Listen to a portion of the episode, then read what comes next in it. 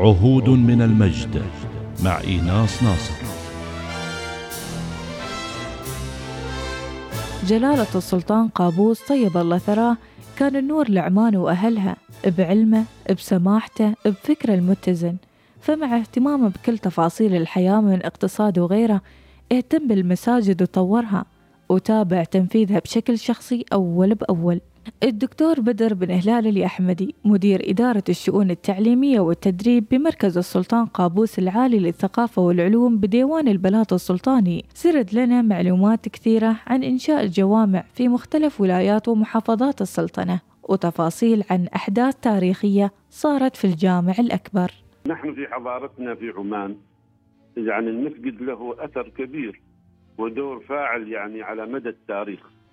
ولذلك كانت رؤية جلالة السلطان قابوس طيب الله تراه أنه لابد أن يستمر هذا الاهتمام بهذه المساجد وأنه لابد أن تقوم بدورها في المجتمع. ولذا فكان طبعا هناك مساجد في مسمى مسجد السلطان قابوس في السلطنة أنشأها يعني منذ يعني نهاية السبعينات. مثل جامع السلطان قابوس في روي وجامع السلطان قابوس في نزوة. ف ولكن بالنسبة لجامع السلطان قابوس الأكبر هذا يعتبر يعني يعني على قمة هذه المساجد في السلطنة. نعم. بل هو أصبح معلم إسلامي عالمي. نعم. دكتور دكتور بدر أيضا هناك الكثير من خطب الجمعة اللي ألقاها جلالته طيب الله ثراه في الجامع الأكبر والكثير من الصلوات التي أديت في هذا الجامع. أيضا لو تأخذنا أيضا لمحة عن أهم الخطب اللي ألقاها جلالته طيب الله ثراه في هذا الجامع وأهم الشواهد التاريخية اللي ضمها هذا المسجد. الحقيقة يعني جلالة السلطان قابوس طيب الله ثراه آه، ألقى خطبة بعد افتتاح الجامع مباشرة. يعني بعد افتتح هو في عام 2000 يعني قبل 20 سنة تقريبا. وبعد صلاة الجمعة كان هناك يعني في الافتتاح حضور كبير من عدد من الشخصيات الإسلامية وعلماء المسلمين من مختلف دول العالم الإسلامي. ولذلك هو يعني جلالة السلطان يعني ألقى خطابا تاريخيا في ذلك يعني اليوم وكان ذلك الخطاب حقيقة يعني مشير إلى أهمية إعمار بيوت الله عز وجل وإلى ضرورة أن تعطى الاهتمام البالغ وإلى أن تقوم بدورها وإلى ضرورة طبعا أن يكون الأئمة والعلماء يرتادون المساجد ويقومون بالدور. الذي كانوا يقومون به كان يقوم به العلماء السابقون في المساجد. لكن لجلاله السلطان خطب يعني خطب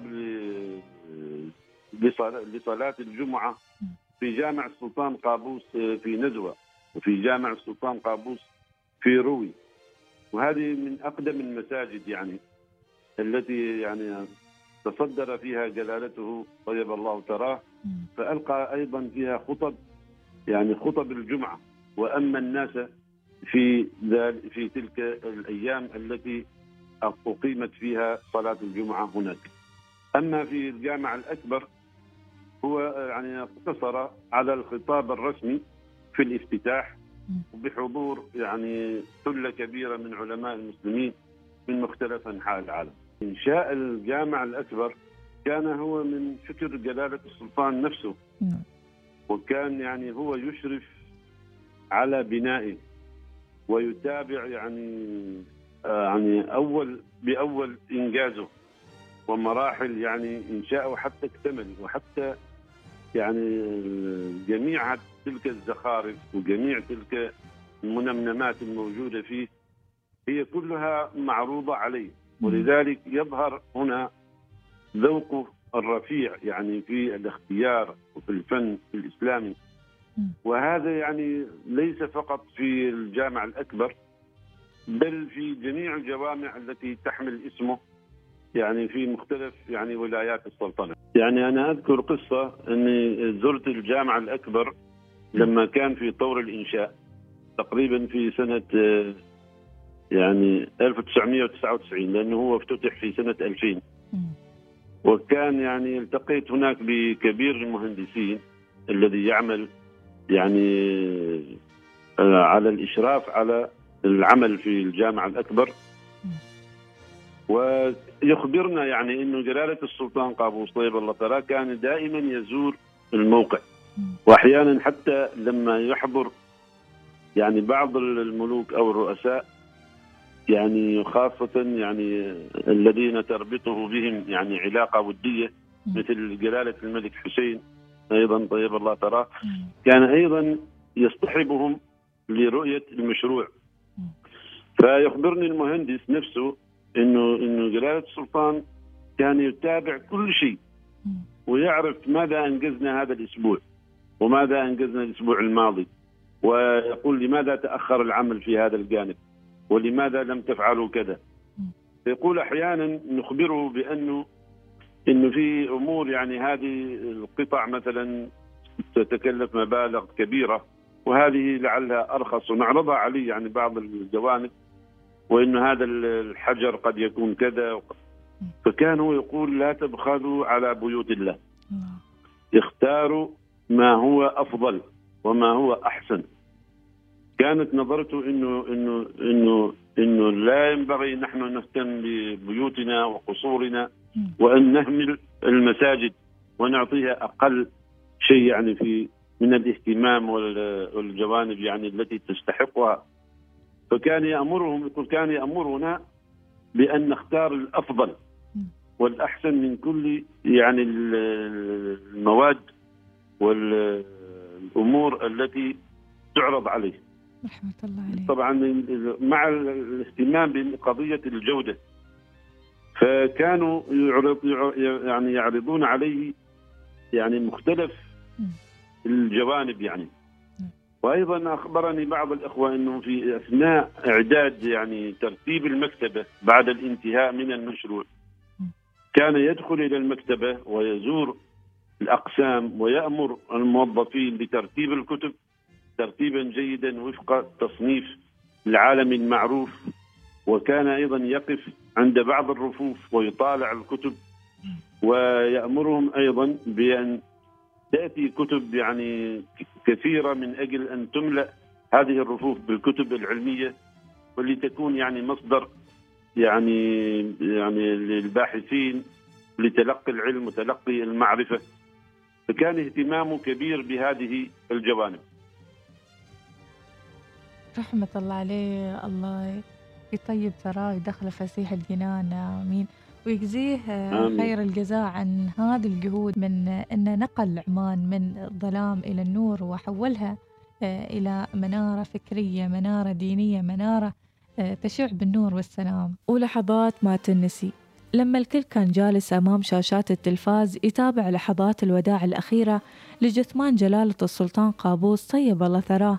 الدكتور بدر كان أحد اللي حاضرين صلاة الجنازة في جامع السلطان قابوس الأكبر. وسرد لنا بعض اللحظات الأخيرة.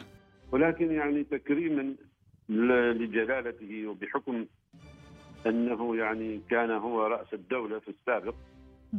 وكان يعني المكان ال- يعني الأعلى والأسمى أن يصلى عليه بعد وفاته. طيب الله ثراه هو هذا الجامع الأكبر.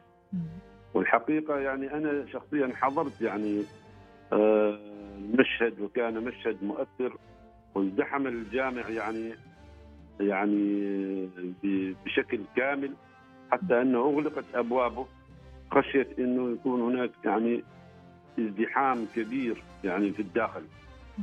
وطبعا هذا يعني من حب يعني الشعب له ومن رغبتهم في أن يحضروا ويشهدوا جنازته. وأن يعني يصلوا عليه وأن يدعوا له فكان يعني حقيقة مشهد يعني مؤثر ومعبر.